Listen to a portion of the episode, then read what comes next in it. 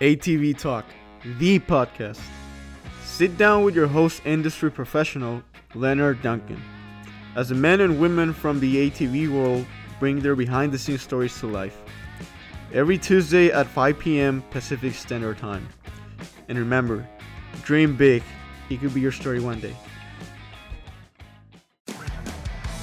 GBC Power Sports Tires, a division of Greenball Corp has been producing industry leading tires for ATV side by side market for over 25 years with tires like Mongrel, Dirt Devil, TerraMaster, XC Master, Dirt Commander, and Groundbuster.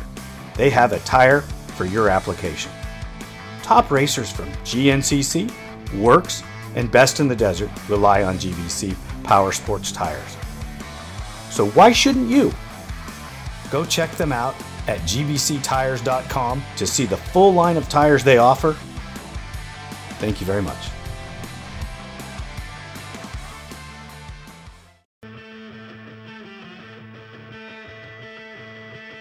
GPR Stabilizer, a leader in steering dampener technology, brings you the new Q5 Sport ATV dampener with better control and handling with an upgraded vane and seal system Go check it out today www.gprstabilizers.com or call 619 661 0101.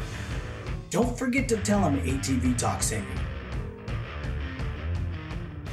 Josh Merritt, it's about time. Where you been all year? Oh, I've been traveling all over, I guess, and uh, finally, finally made it on. Thank you for having me. Oh, it's my pleasure, young man. My pleasure. We're going to talk about the, the, the 12 hour. I know you need to get that off your chest and just, you know, let, let me hear it and and then we'll we'll get into our normal conversation. How's that? It was yeah, that sounds good to me. Um it's actually the 10 hour though Heartland Challenge. They changed it a few years ago, and uh, me, John Galata, and Hunter Hart uh, took the win it didn't come easy with uh, Team Yamaha GBC there and our 4x4 team with the Action Off Road crew. Uh, we battled probably the first five hours with them pretty good. And then we started uh, pull away just a little bit and kind of create that uh, little cushion that we needed just in case a bike problem would have happened.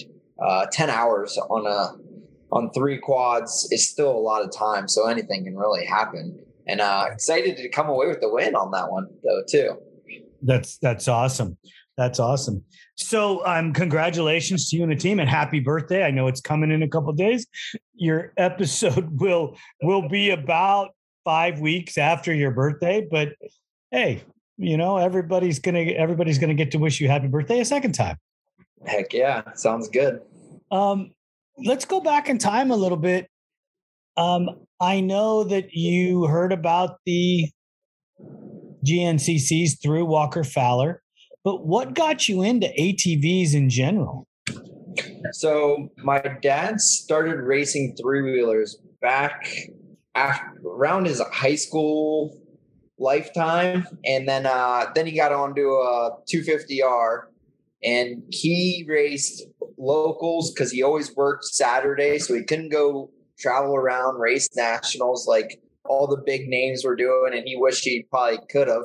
But um, he ran a bunch of Ohio series. He raced the motocross series and the hair scramble series, and actually won uh, both series, which was huge to him. I know nowadays we think winning a local series is not that big. We're all trying to go after the big the big show at the GNCC and uh, he tried to quit racing actually before I was born. Did not let me get into it, but I think him getting me a actually my sister got a quad first, and because she's about three years older than me, and then I got one, and it was just game on from then on, and uh, we just been progressively getting more into it every single year, and I'm still I think getting more involved and more into the industry, I should say. Um, and I I wouldn't know else what else to do, to be honest with you. Well, that's that's that's what happens to us when we get inflicted with this um, obsession, uh, disease, whatever you want to call it, uh, the greatest thing that's ever happened to me in my life, second to children and wives or wife. Um, so, yes, it's it's an amazing thing. Um, I was four years old in 1969. Yeah, that's a couple days before you. And my dad gave me my first ride on a on an ATC 90, and I've been hooked ever since. So I, I get it. Yeah, and uh, I don't. Yeah, like I said, I don't know what else I would be doing if I didn't have ATVs. So uh, probably be partying or doing something I shouldn't be doing. So this keeps me in control. It keeps me in shape, and I, that's all I can ask for right there. That's awesome. So you uh when did you start your first race? I mean, how, and how old were you when you started riding actually? So when I started riding, I was three years old. All right. And it was just a, I think it was an LT80, Suzuki LT80. And uh, I think we put some Hetrick parts on it, thinking that was the way to go. I think that's what Walker had actually. And we're like, all right, we need to get that. And then uh, we were racing local series. I started racing at eight years old. So that's when I started getting a little serious. And then we probably did that for a few years, you know, hitting some races and then doing like a full series. And then uh, Walker Fowler kind of came around and he was racing these GNCCs. And we're like, oh, okay, this seems like a little bit bigger of a turnout and show. So my first one ever was, um, I think it was the John Penton Yes, it was the John Penton. And I was, I think, 14 years old. And I was running the front row and I got third in the class and fourth overall. So I, I literally went up on the podium. They had to take me off the podium because the kid in the class behind me beat me in time. So it was like game on from then on. And I was just never letting that down. That's so cool. So you've been hooked ever since. Do you remember what year that was? Ah, that had to have been 2006, I would have to say. 2007, around there. Because I won my youth championship in 2009. And the three years, two years before that, I was number three. One year before that, I was number two because Walker beat me. And then Dylan Bradford beat me, and then I won the championship. So it was uh, always us three battling, and uh, it was there was no one that could touch us but each other. That was a problem. well, hey, you know, it's it makes good. It makes it good for uh, good hard racing, right? Oh, definitely. I think some of the the youth races, and now I think now that we have the 250 hybrid class, I think that's some of the best competitive racing out there. Just close action and uh, they they put on a show. You mentioned that you did a little bit of motocross stuff. Um, how does that work for you with your cross country career? So I've always know, been known as the faster race, like I would say faster section. I'm better at the faster sections, cornering in the woods, anything like that. So we I've always done motocross because my dad did motocross back in the day, and it come about that B&R got a quad and they wanted me to race Daytona on it. So I ended up getting a pro license because you have to be a pro rider now to race Daytona and doing a drug test, doing everything you had to do just to race one race and went out and uh, I think I got like 13th out of 18 riders, which I didn't think I was going to beat anybody. So I didn't ride the quad until the day before. And uh, I did that. And then also, I went to France and Croatia and I did a couple of different style motocrosses over there. What'd you think of uh, Pont de Vaux? Pont de Vaux is, I truly think that's one of the best races out there, uh, biggest in the world the fans are absolutely crazy. I mean, the ceremonies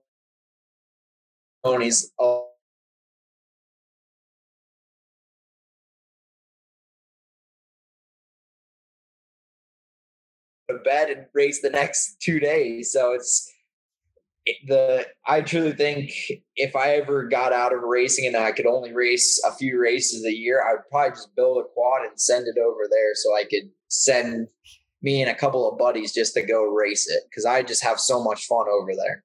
I, I I think the two greatest races I've ever raced were Vegas to Reno and Pont-de-Vaux. Yep. I I want to do a Vegas to Reno. It's on the bucket list. I know a couple of buddies that are going to do it right now, or they're actually they're possibly doing it right now. I think No, it started tomorrow today. morning. Starts Tomorrow morning. Okay. Yep. Yep. So uh, some of the action off road teammates are over there, and uh, I'm like, man, I think I need to build a Yamaha for this. so I uh, don't think the definitely, Yamaha's. I don't think the Yamaha is what you want to build for that race. That's what everybody says in it. I don't, I don't understand that. Why is that? because the Honda is just so much better in that terrain. Is it? Yep. You're running wide A arms and big tires, right? Yep. Out there. Yep. Desert And the ground clearance on the Honda is a little better. Uh, the, the Honda is just a better off-road package um, than the Yamaha. And I'm I'm not saying the Yamaha is bad in any way. Yeah. Maybe we haven't spent enough time developing it as a desert bike, but Yep. the Honda just lends itself so naturally. I mean, Yeah, it seems like that's what everybody's riding out there. So it only makes sense to use what works. I completely understand that. yeah, I've always wondered why did the, doesn't the Honda work in the woods? I I mean, McGill and Jared made it work. Chris couldn't make it work again. He used to be able to make it work back in the day. Uh, I don't know. That is a great question. Um, I know you. I mean, uh, uh, McGill and and and McClure, they're no slouch. I mean, they, these guys are these guys are talented riders, and uh, I just wondered what the what is missing in the package to put that Honda on the the top step consistently. I don't know if it's th- that they can't do it. I think possibly that the guys on the Yamahas are just getting better. I mean, I'm not trying to, I'm not being mean or anything, but McGill and Jared are being are getting a little older in the Whoa, whoa, whoa, whoa, whoa, whoa! What are you, what are you talking about, man? Really? the upcoming kids are they're flying. Walker Cole, Hunter Hart. I mean, they're absolutely they're evolving faster. They we grew up on better youth bikes, so I truly think. I'm not saying they're getting slower. I think they're getting faster. I think these kids are just crazy on their quads right now. at some point you might get a transition from the old guard and when i mean old guard i mean the older guys because if you look walker is the youngest of, of all the champions that i'm aware of you know but on the west coast bo barron's 40 years old um, Yeah. some of your desert guys are are in their 30s Wienen's, you know 37 and leading the points so if you look at the history you know gary denton when he retired was 38 doug eichner when he retired was in his 40s you know I mean, deep 40s, not early 40s, deep 40s. So you're you're talking about guys that have won and dominated their sport. You know, Doug Eichner was like 39 years old when he became super dominant. That's true. So that is very true. you know, I guess they have time, and if they're going to put in the work and everything clicks, it, I don't see why the Honda couldn't get up on the top of the podium and possibly get a championship. I, yeah, I I, just don't know. it, it just freaks me out that that that. Uh, I mean, it's it's done it on the motocross. It's done it in the WORCS. It's done it in the desert. Um, you know, it's done it in, in other forms of cross country racing. It just hasn't done it on the big show. That's very true. I I think if Walker and Hunter and all them have what it takes, uh, I don't think they're going to let a Honda up there. To be honest with you. so we'll see how long Walker's streak goes because they say the number seven is almost impossible to go by. So seven championships is really they. I don't know. It was like that it's seven and done. I think it was Barry Hawk and a couple other people. Didn't got Ballance, seven. Didn't Ballance go to eight? did he go to eight? Oh, he did have eight X on his quad. Yeah, you're right. Went to eight. And um, um, how many did Borich go?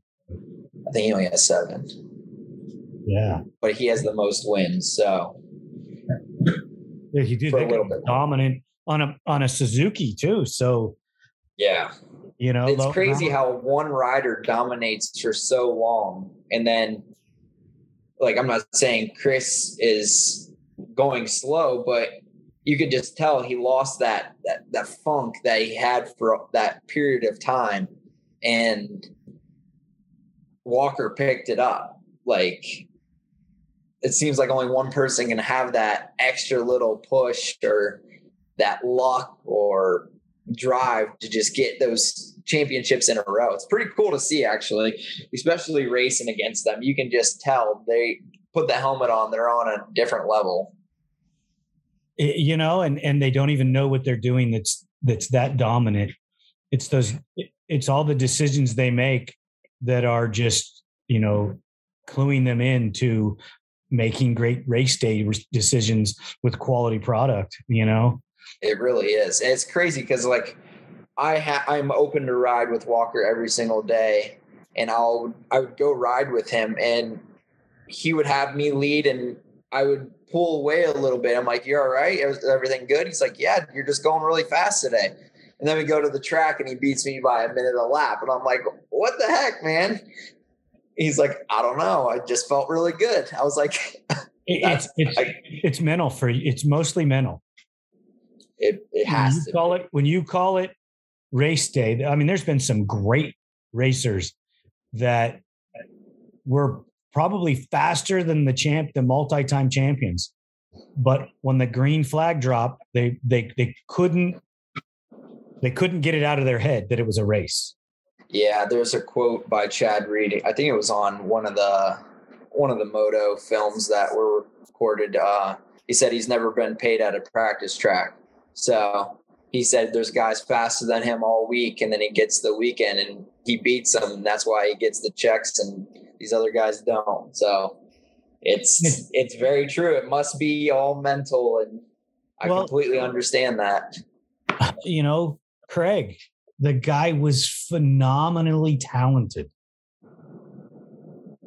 he could go to europe and win he could go in other places and win but when you went to supercross there was something about it that that Yeah. was was a, a, a mind-boggling thing for him and he just never could get over the hump you know that's in that's in supercross but uh, there's there, Yeah. there- i've just seen phenomenally fast guys not be able to put it together on on the show day but you go to a local track and they beat everybody even the guys that they race with normally but it, but it doesn't yeah, count. that's it doesn't count, and that's that's what makes it pretty wild to think about. And they show up when it counts, and that's something I don't know if you can learn that or if that's just built into your DNA. But some of these guys got it, and some of us uh, I don't know if we do. So we are going to have to learn it or program it into ourselves. it's a form of maturity you know that comes with a calmness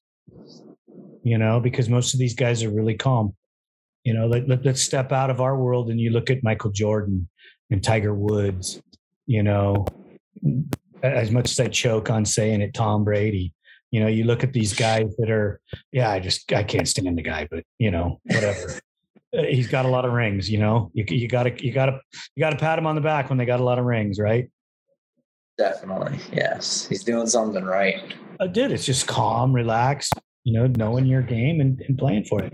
So I, I don't want to put you on the spot, but you have skills, you have talent. Um, y- y- your package is is good. Um, you know, you and I have text back and forth a couple times, and and you know, is is, is it is it trees or mud or or or what? Bad luck? Good luck? I don't know. I I'm trying. I am trying to figure that out too. It's a local race and absolutely dominate. I get to a GNCC and I just feel funky. Like the quad feels different. It just, I don't know if it's in my program of what quads I'm racing where, if I'm not used to that quad or if my bikes aren't set up the same. There's something going on. And I think we're getting closer. I obviously we're getting closer every year because I went from 11 to 8 and uh, I'm sitting in eighth right now. I could probably get up to seven uh, going into next year, like easily. I'm only a couple points behind, and I could probably make my way up into the top five if I ended up the year really well. So, I mean, training's on point. The quad, I'm still trying to figure out. I'm not the best with suspension, so I'm putting 100% of my efforts in um, trust and do BNR. Um, they do all my shocks. Mm-hmm. So trusting him and getting our bike to a position where I can ride it. Because Ryan Smith, that he owns BNR, he isn't riding the bike. I can only tell him what what is happening, but I can't adjust the shocks when he's not there and do what obviously I do what I want to do or do what I have I want the shocks to do. But every track is different. So you have to make that happy medium. And sometimes that might just get in my head where I'm, you know, bottoming out too much or the rear end's too slow. And I'm not just sucking it up and possibly just brought, everybody's riding the same track thinking that and everybody's going through the same conditions. So I I'm not sure what I can do. I'm I'm getting closer. I think BNR's shocks are, you know, outstanding, and I think we're getting to the right point where I can just hammer down. Well, I mean, knowing that that you you have a, a goal and knowing that you have a lesson plan and a way to get there, that's it. You know, your maturity level into that championship playground, it may be coming because yeah. you're not aging out. You're not getting to a, a, an age where you're too old. I mean, look at right. There's guys in their late 30s racing and competitive in the top 10. Exactly. Yep. You know, so uh, it, it, isn't Gallagher in 43? Yes, he is. And inside the top 10 multiple times this year? Yes, and he's still flying. Yeah. So, so you, you, your clock is not ticking fast yet. It, it's still going click, click, click. You know, I wouldn't worry about that. I, I would take the education from them, and I would learn, um, and I would watch guys like Walker. I would have conversations with Walker and Chris Borich and and as many of these old guys as you can. Adam McGill. I mean, Adam's a pretty smart guy, and uh, uh, he's a little eccentric at times, but he's a smart guy. Definitely. And that's like this past winter, I stayed with Hunter Hart and we rode with McGill every single day at Croom on the roughest track you could possibly think of. And it was nice to see their grind in the winter because I've I've done the Florida thing by myself. I've done North Carolina. I've done South Carolina, like different people at different times and kind of just seeing their program. I've stayed at Chris Borich's house when Chad was there, Chad Wienen was there, and Landon Wolf, and we all were training all together. So I have all the knowledge of every single top rider out there, what they're doing, how they're doing it, their schedule. It's just putting it all together. exactly. Exactly. And I think that you know, I've I've watched you from a distance the way that I can, and I think you got skills. Um, am I there on race day? No, but I'm I'm getting the information that I can the way I can, and and uh, you just got to keep your head down and you got to keep fighting the fight and and don't be discouraged. You uh, you're not you're not too old, and you're still learning. You know, I, I would say that um, keep riding, make it more fun. make it more fun. I mean, because if you're not having fun, what's the point, right? Yeah. Yep. Definitely. And I'm every time I'm on the quad, I'm having fun. Uh, so, like I said, I we're only going to be able to do this so long. At least at this speed, I'm going to have a blast doing it. That's for sure. Exactly. Hey, let, let, let me ask you this: Get into a little bit of training. You know, what is what is a what is a training week for you? I mean, that's we're we're we're not racing for two weeks, um, and we start out on Monday. What are we doing? So I do all the work on my quad. So a lot of my time is prepping, but when I'm not prepping quads, I try to ride with Cole Richardson or Kenny Schick probably once to twice a week, and then I'll I'll race a local. And if there's a, another close local, I'll try to race two locals, um, like a Saturday Sunday. But that's if the quad is 100 percent good to go from the first race and it wasn't a mud fest or anything like that. So I do a little bit of weightlifting still, um, but not too much. And then I have a assault bike that I purchased at the beginning of the year. And uh, that's kind of what I do. Um, so what is that? The bike? Uh, the so it's just like a stationary bicycle that you use your arms to. Okay. So it's like a CrossFit kind of thing. When I was in North Carolina, I was at CrossFit Weddington at I stayed with the Galatas for two years.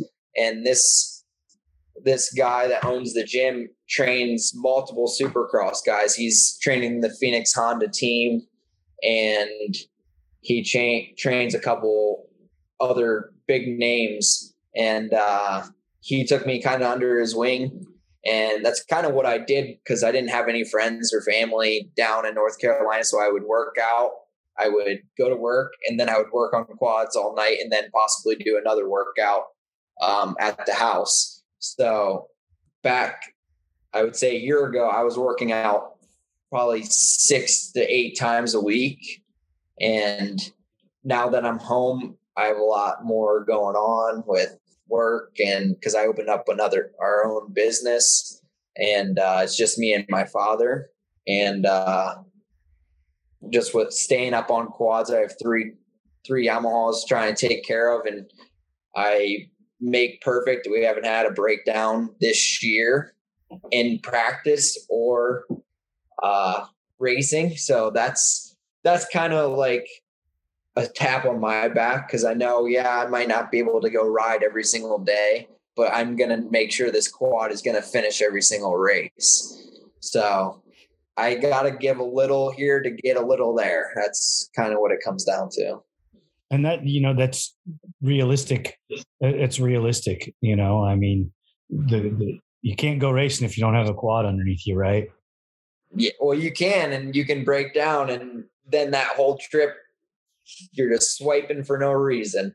And that's, I don't believe in that. And I would hate to show up to a race and multiple times in a row just break. I would rather just put the money into the quad, not put the time on it, you know, during the week and make sure it's 100% perfect, ready to go for race day.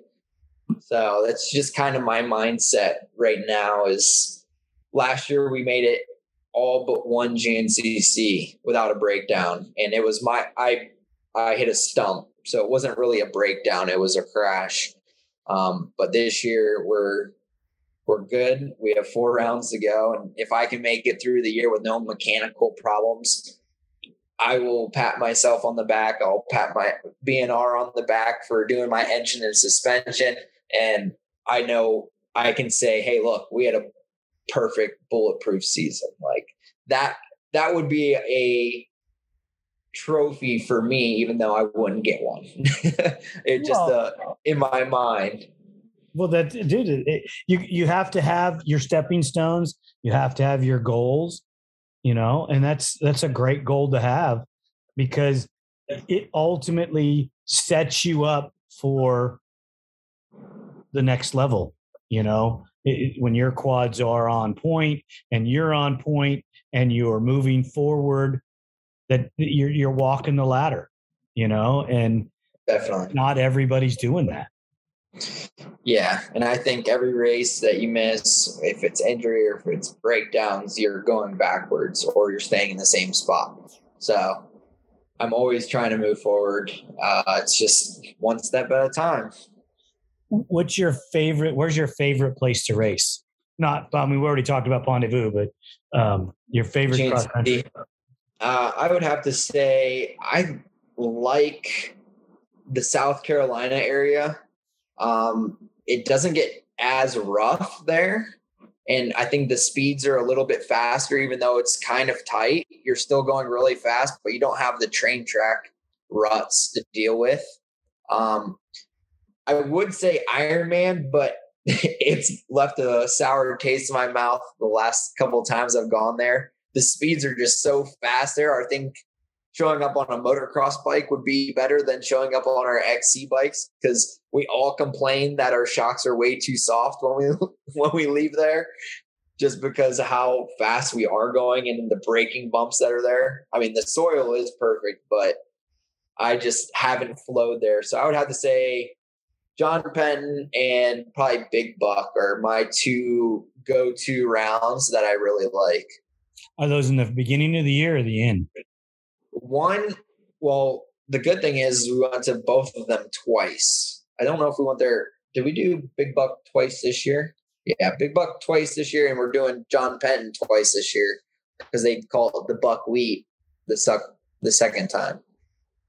Okay, that's so. When, luckily, I get to hit it twice. And when when is that round? Those are two of the uh, so, finals. No, so the South Carolina ones were at the beginning of the year, and then the John Penton one we had John Penton already, and then we'll have John or the Buckwheat, which is same place again here at the end of the year. And when you're, do they do this exact same course, or do they change it up?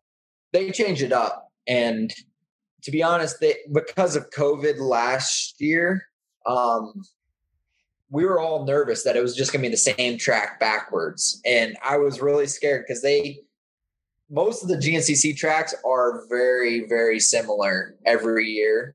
And you can, if you remember lines, you can really use those to your advantage. So I was a little nervous that the tracks were going to be exactly the same. And they actually switched them up really well. And running trails that we haven't ridden in 10 years since I was in youth or I don't know, like a while ago. And it, I was very impressed and it made it so everybody, everybody was on a equal playing field at the beginning again. You got to like that, huh? Yeah. And you, you live in Ohio? I do. Yes. And is there, is there a lot of similar style terrain in Ohio versus uh, you know some of the other places that you go race? Um, so I have uh, only a couple handful places to ride. Uh, I have to travel about an hour to either Kenny Schick's or Cole Richardson's house, and they have really similar woods to the John Penton. They have the hills, they have all that, and then we have a place. Kenny has a place called Hillsville, which is like a sand track. So if it ends up raining or being really bad weather, we'll just ride there because it's sand. And that kind of gets us ready for, you know, your Camp Coker or Florida rounds if you can make it there before the snow. Um, but that really helps you out. So we have a couple different options, but I would say that Kenny and Cole's tracks are like John Penn, and I think that's why I like that track a little bit more. Okay. And, and you brought up snow. What do you do in the wintertime? So, since pretty much high school, I've gone down to Florida or from North Carolina to Florida pretty much. And I'll spend between three months to down to three weeks, depending on what I have going on in life. If I I was in college for a little bit and working if if the money was there, you know, depending on what was going on, if I had a place to stay, um, I was down south riding with somebody that was living down there or has a house down there. So you, you just borrowing a couch for a couple days here and there, and and load up the toys and go go play, right? Oh, definitely. Yes, that's exactly what happens. We prep, I prep the quads right after the last race. I tear them completely down, and I'm like, "All right, let's get them ready to destroy over the winter." when you go, when you went down uh, before this season, you said that you were with Hunter Hart. Yes, I was. Okay, and uh, Adam McGill was in the same same area. Yeah, we had uh, Adam McGill, Hunter Hart, Trey Warner, and that's it. Yeah. So we all kind of rode together, and then we would meet up with like Chad Wienen and Chris every once in a while at a motocross track. Um, the Stewart boys came down a few times, which was awesome. Um, we got a house in uh, what was that place called? Weeki Wachee. And uh, we went, you know, kayaking, seeing big manatees and went fishing and stuff. Like kind of broke up the the daily grind. And that was really nice. And um, I think we have a good plan coming together for this winter. We'll see what it details, but uh, see how long I'm going to go down too. That that's awesome. So Uh, did Adam bring out the 250Rs and that you guys ride the old school stuff? No, no. I think those stay in West Virginia, and I oh. think they should. I, I don't know if I, have actually never rode a 250R. What? So I think I'm good too. I don't know, dude. Come on. You know the, the greatest ATV ever in the history of the of the industry, and you're afraid to ride it. I think it's more of a a museum piece at this point for me. Like I would get one, but probably never ride one and just kind of look at it. Uh, you need to go hang out with with Adam for a weekend, and and, and he'll get you hooked. I'm sure that's what scare that's what scares me. I don't want to I don't want to have to go put more money into another bike that I don't know anything about. That's the problem. Oh, hey, there's a lot of people that do though, and there's a lot of people you can ask questions because everybody loves 250R. That's very true. Everybody that I know, they have one hanging up, or if they got one in the barn somewhere that's pristine and built just the way they wanted it to.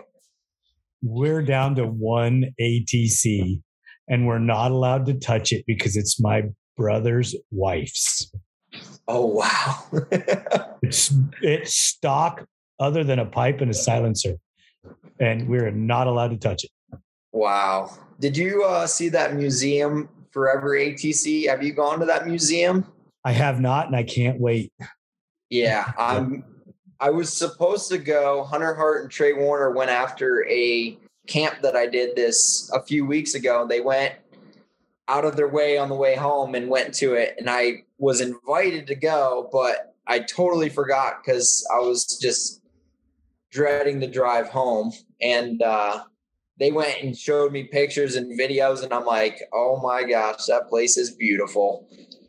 Yeah, I, I doing what I do now with the ATV talk. I, I'm getting in contact with more and more people that are collectors, and um, there's one over in Arizona that I'm supposed to go see and spend some time looking at, at some of the things that he has and and uh, some machines that I'm not familiar with. That, oh, wow.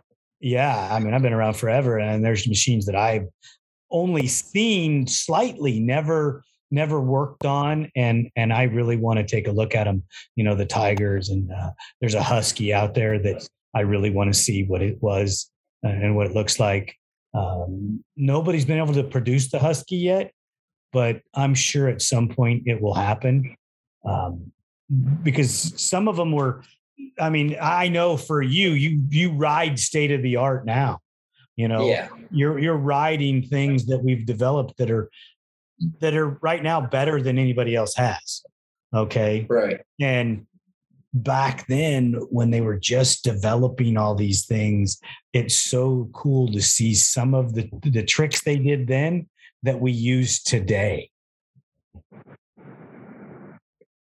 You know, and Yep. it's like you take your Yamaha and some of the things that you do to your Yamaha. Yeah, they're they're new, but they're not new because we were doing it, you know, 25 years ago.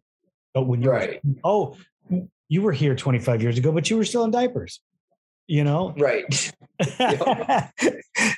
but uh, I mean, it's it's it's crazy the evolution, you know. And that's why I think you should you should at least go ride a 250R so that you have a little bit of understanding about the two stroke power, about the lightweight, and some of the things that it would do. Uh, It would give you a little bit more relevant, uh, you know, a little bit of uh, understanding of what you're doing and, and where it evolved from. Definitely. And I think, I think all the fast guys.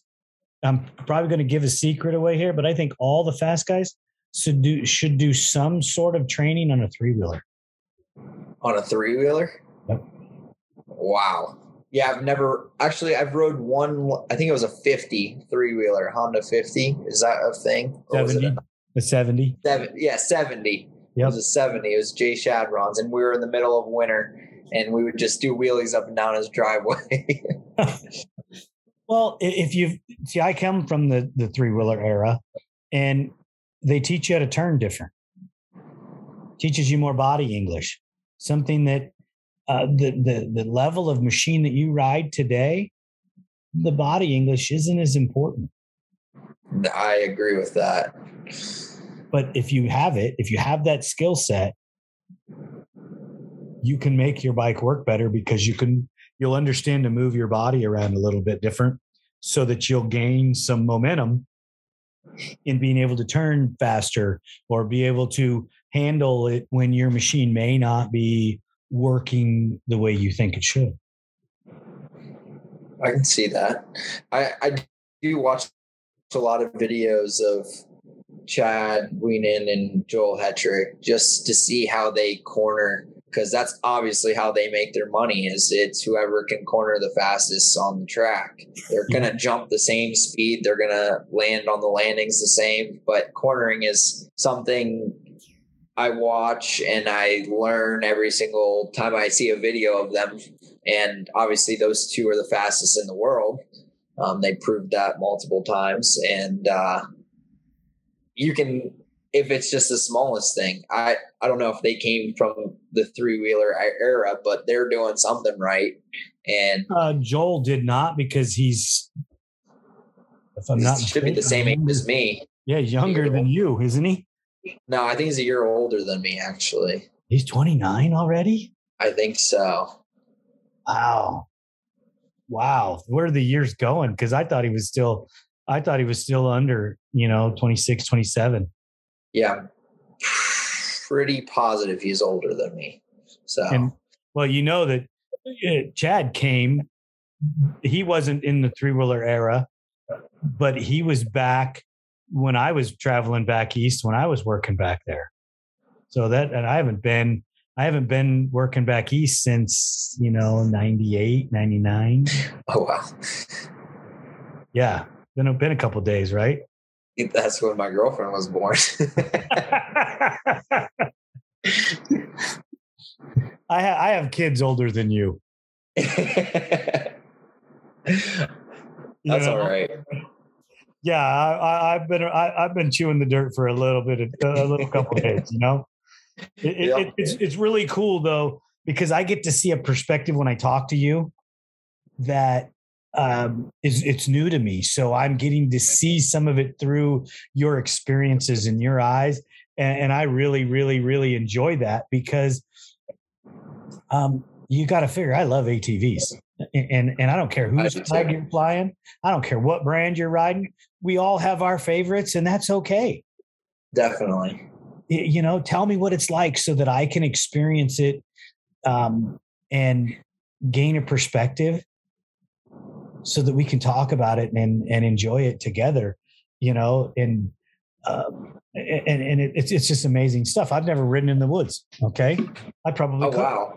I probably couldn't, dude, uh, because it, it you got to you got to figure when you come out to the West Coast and you're going to ride in the in the in the WORCS series, you're going to ride in the desert. It's faster than you've ever thought you would go. Right. I've raced against Bo in PDV, and he's not no slouch. I was like, I didn't know really who he was, and then he was on Team for Liberty, and he come out and he was the first one to go do fast laps, and they just pulled off afterwards because they figured they were they were de- sitting de- decent. And I'm like, holy smokes! Like, where is that guy from? He's like West Coast. I'm like, wow, that's like a a Walker Fowler for me going by. I'm like, geez. You most people don't realize that you know he he's traveled back to the motocrosses and finished top 10 Yep. okay he's a 10 time WORCS champion or That's nine times working on his 10th you know i mean that's that's pretty phenomenal when the last guy won five you know um, do you guys have any woods e races out there? Anything with trees? the closest thing was in uh, um, the closest two were in Straddleline and Washougal, Washington. Um, and Washougal, we never had anybody come and contend, but at Straddleline, Borich came and put a hurting on us. Um, Oh, for real. uh, yes. And then the next year when they came back, Bo beat him. Oh, wow. Yep. Because Bo went to school. We were running WORCS setups, you know, where we were wider, where we weren't used to the tree ruts uh, and or the tree roots and some of the things that that those guys were were ready for. Right. And uh, they, they they put a put a hurting on all the WORCS guys, you know, and and then kind of said, "Oh, you guys are nothing," you know. And they said, "Hey, next race is in Mesquite. Come out for that one if you think that we're nothing." Um, Oh, they didn't finish. oh wow. Yeah, Mesquite is a whole Mesquite and Havasu are. Uh, you can ask Johnny Gallagher about Havasu. He Havasu, told me. yeah, Havasu of old is way worse than it is now. Yep. But Mesquite is fast and just edge after edge after edge, and edges are different than sand whoops. Yeah. They don't um, give. yeah, I just don't know how to explain it, but you get a guy like Bo or Mike Sloan or Evan Spooner or Travis Damon, these guys just eat that stuff up because that's what they're that's what they grow up on. I mean, that's what Right. they're cutting their teeth on. It's definitely on the bucket list to make it out there and race one to two. I know it wouldn't going out and doing one would not make me happy because obviously I would have a learning curve beyond reason. But two would make me happy, and I could definitely see where I fare out over there. Obviously, I don't think I'm going to be winning anything, but it would be fun to just see what kind of conditions it it's like because obviously I've done motocross over here, not much, but I've done a ton of GNCC and I race three different local series over here. So I love just expanding my range. So I'm more knowledgeable. So when I'm going to camps or teaching kids, I know what I'm talking about pretty much at the end of the day. And that's I think the education for it would be, you know, you'd want to you'd want to schedule your trip so that you could hit maybe a couple WORCS races and a desert race. Okay. And I probably wouldn't take your work or your your cross country Yamaha and and take it to the desert. I would probably team up with a guy and you know learn his package a little bit. You'd be a little out of place because it might be a different brand, but a, a rider's a rider, especially at your level. Um, Yep. And you would go out there and just get a feel for uh, what it's like to race in the desert, uh, whether it be Baja or whether it be uh, Best in the Desert in Nevada. They're Baja and Best in the Desert are two totally different worlds. You know, um, and I think that the experience level, it's just like I, I think that as many guys that sh- can go back and race in the woods, they should. right. It's going to teach them. Oh, definitely. you're going to learn a lot real quick. And if not, your front end's going to be bent to the side. exactly. And control, you know, how to maneuver through obstacles. Uh, I don't think that the West Coast is teaching enough of that yet with some of the courses that we race. You know, it, it's a little difficult. Uh, you, you know, I mean, they don't they took out some of the technical sections uh, for what whatever reason. I, I think Randy, the owner of WORCS, is trying to bring it back. Yep. But you have to be careful that you're not bringing back obstacles that destroy machines versus obstacles that teach. Right. You know. Yeah, we just got a new rule that we're not allowed to have man-made jumps on our track. So no motocross tracks, no creek jumps. If it was built by a machine, we're not allowed to run it. Why is and that's in and that's in the national series? That's the GNCC. I don't know if it's a like rule, like if it's in any rule book, but I think it's an insurance thing. Really? So all year long, I think it started last year. Um, we haven't touched any jumps. So I get it ruins the the fun it ruins kind of where the crowd goes to watch, you know. But but if it's I a natural, it, but if it's a natural, you're okay. Yes. So could they? Could they? um Could they maybe not make jumps, but um but make rollers maybe? I don't know. I don't know. I've heard that through the grapevine and it makes sense why we haven't had a jump. And I've I've asked the track workers, are we hitting the creek jump? They're like, nope, we're not even going close to it. I'm like, all right, well, where's the crowd gonna go? Because Steel Creek, they come for the creek jump. You know, they the hills on one side, the creek jumps on the other so they can watch both at the same time. They don't really go there. So I'm a little nervous it's going to hurt the fan, the fan attendance, but we'll see where it goes. I don't, like I said, that's just what I've heard through the grapevine, and it makes sense because we haven't touched a motocross track or jump this year. Well, you know, they they did away with the UTVs because of insurance. I heard too. Yes. That's what I've heard also. But that makes sense. They're doing like 100 miles per hour, and we don't even have a fence in between us and you know a camper or a UTV and a camper. So one mistake, that thing's going to go right through that camper. That, I feel like I mean, that that's true too. I mean, you you do have to make it as safe as possible.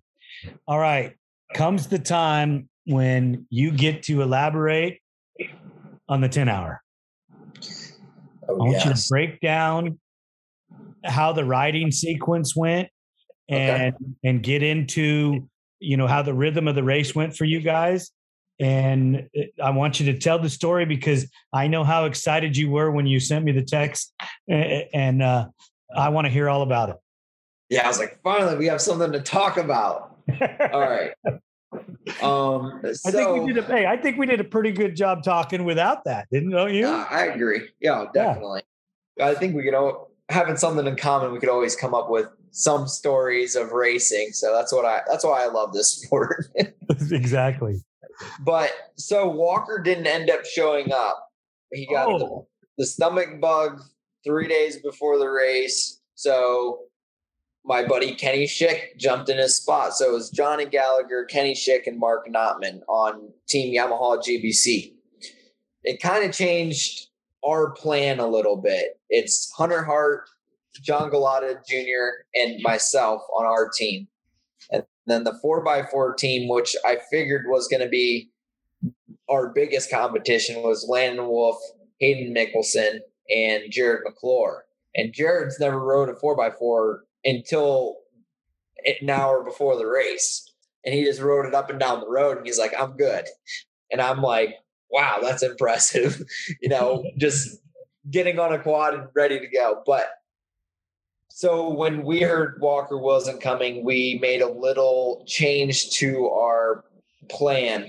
Um, we got there. We knew Hunter Hart was going to start. The kid is a bullet from the from the green flag. So we're like, okay, it's that running start to the quad. You run to your quad. You get out front. We're going to let you go. We let him go for an hour and I think 40 minutes, right around there. So he almost ran in GNCC right off the bat he was slowing down just a little bit and we wanted to save him for another go. We didn't want him to go out and just burn himself out and it was just going to be me and Junior for the rest of the race just in case one of us got hurt or something would happen. So we pulled him off. John Galata Jr. was next. Now, one thing I found out when I went out, because I went out pretty much for almost four hours after the start of the race, it was 90 something degrees out. My tires on my quad gained about four pounds of air just sitting out there. I set the pressures to what I normally run at the GNCC. Actually, I set them a little higher because I didn't want to get a, a cut or anything like that. But I literally set them out there. I go around the track the first time and I am slipping and sliding everywhere. I'm like, what in the world? This yes, this track is rough and fast, but it's not it didn't seem like it was supposed to be slick. So after my second time out, I actually lowered my tire pressure. And I think I was like the only one to do that, but we actually had a big enough lead we could do that. So when Hunter Hart was out for that hour 40, we pretty much had like a three minute lead, four minute lead. And then John Galata went out and he put in some heaters. We were only, me and John were only doing an hour at a time. So we were kind of doing like sprints compared to what Hunter was doing. He was ready to do three hours right off the bat. That was his goal. and uh, we're we didn't want him to just run all of his time right at the beginning. So that's the only reason we pulled him off. And uh, so we come to the halfway mark. It was five hour mark. We just lap we lap second place, which was the Yamaha GBC team. And uh, at that point, you can kind of take a breath because you know if something happens, you're going to get pulled in. You could possibly be on the same lap as them if you get pulled in. And I think our time slowed down just a little bit, knowing we had that cushion. And uh, we kind of kept it in motion. It was Hunter Jr. me, Hunter Jr. me. And uh, the night session came around, and we knew we just had to kind of get to the finish line. We weren't pushing our bikes too much and I'm thinking like in my head, I'm I'm I'm 20, almost 28 years old in two days, and I have John Galata and Hunter Hart, which are fresh guys out of pro am. They're the fastest kids in the nation, and they just want to go as fast as they can. So I'm talking to them like, "Hey, let's just save the bikes. Let's slow it down, but don't just run a gear high. That's all you needed to do. Just run a gear high. Don't rev the bikes up. Just save it and make sure you make it through the trees. And they were flawless. I, I couldn't ask any more from those two. And I'm glad I could just keep up with them because they are the fastest guys in the nation. And uh, we come into that finish. I got to I actually got to finish the race, and they were both undressed. And I come to the finish line on the rev limiter. Everybody's excited. We just won, and I I mean I couldn't think of a happier hour after a race. You know, coming through that finish line and with the first place, getting the corn on the cob trophy, and uh, yeah, I think we Jason Stewart, Alicia Stewart, they actually they they made the team. They put the the flights together. They picked up our bikes. They couldn't have been happier. And I would like to thank them again for having us out there because there was no way we were going to make it out there by ourselves. And uh, it's a long, long trip to Iowa from Ohio and New York and North Carolina for from where we all came from. And uh, yeah, it was it was really cool just being out there. That was the second time I've been out there, and uh, to get the win only on my second try, I, I'm happy. That's incredible. That's awesome. Any anything? Yeah. How did the four wheel drive guys end up? The four wheel drive guys. So crazy story, but Landon Wolf, I think, was kind of like the team leader on that team. Not that there was a any leader, but he was the fastest guy, and he at the five hour mark, he's like, Josh, these guys, Team Yamaha GBC was about three or four minutes ahead of them. He's like, I think, I think we're not going to catch them every time Johnny gets on the bike. We're losing time, and when Kenny's on the bike, we're staying about the same, and when Mark's on it, we're gaining a little bit of time. He's like, I think we're just going to go to two laps and switch off. I'm like, are you kidding me, dude? How about you just step it up a little bit? And when Johnny goes out, you go out, and then you make these two other boys go faster. And at the end of the race, you have five hours left. Anything can happen.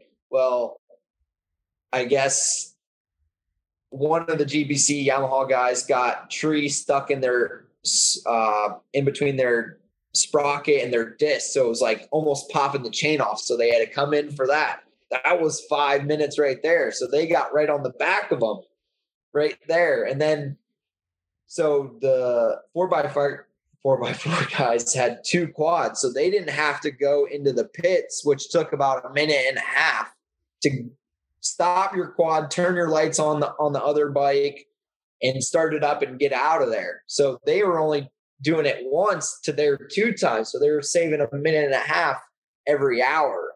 So all they had to do was stay close. They ended up beating them by I think about two and a half minutes. Oh and they got so they got second place, and uh, the team Yamaha got third. So it was pretty exciting because all I mean I was on the action off road team, and uh, to go one two, it makes me happy. But you know, it still got the win for GBC. Thank you guys for putting it on, and uh, yeah, we gotta we gotta thank GBC uh, tires also because they sponsor the podcast. Oh, they do. Oh, yep. perfect. Well, I'm a GBC rider, so thank you guys for getting me through that 10 hours. I'm actually running the same tires this weekend at the A WORCS. So I literally changed my clutch, changed my oil in my Yamaha 450, and we're gonna race this weekend on the same exact tires and everything. That's awesome. That's so yep. Josh, I want to thank you so much. I'm glad that that we got to get together finally. Um, I know that it was was a long process for both of us. Um, yes, sorry about that. Again. I want you to stay in touch with me, okay, please. Yep. Um, and I'm like I do everybody. I'm extending the invitation to bring you back. What I would really love if you could set up is to get your team together and sit down mm-hmm. and talk with me. And alls we'll talk about is that 10 hour day and the stories and and just really highlight your race and your guys' friendship and uh, what it what it was like traveling there, racing, the home drive, everything, so that uh, we can really put a special uh, spin on your uh, victory. Oh, definitely. I definitely think I could make that happen. So I'll get in contact with you and I'll get in contact with the boys and we'll I've, get it together. I've spoke to Hunter many a couple times and and and he's uh I don't know if you guys are going to even get a word in edgewise, but hey, it, it might be a Hunter show if uh, once he gets on, but maybe me and Junior will go first and we'll let him finish it up. Well, I can mute him. Perfect. Yeah, no, I do. I do. I do. I can do that. So um, we might get you guys a, a word in edgewise, and uh, I would love that if you want to reach out to me when you can get everybody together, and you have my yep. schedule. And again, uh, uh, tell your girlfriend thank you so much. I don't know her name, but tell her thank you so much for helping us with the technical side of this, so that we could uh, get this taken care of. I will let her know. Thank you for having me. The team here at ATV Talk would love your feedback. Please email us at hello at atvtalkpodcast.com. Brought to you by Take Two Custom Tees. Screen printing experience that is dedicated to quality and customer service every time.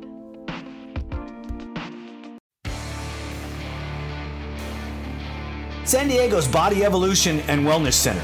With over 17 years' experience, Dr. Heidi looking out after all your chiropractic needs, and Coach PJ looking out after all your fitness needs.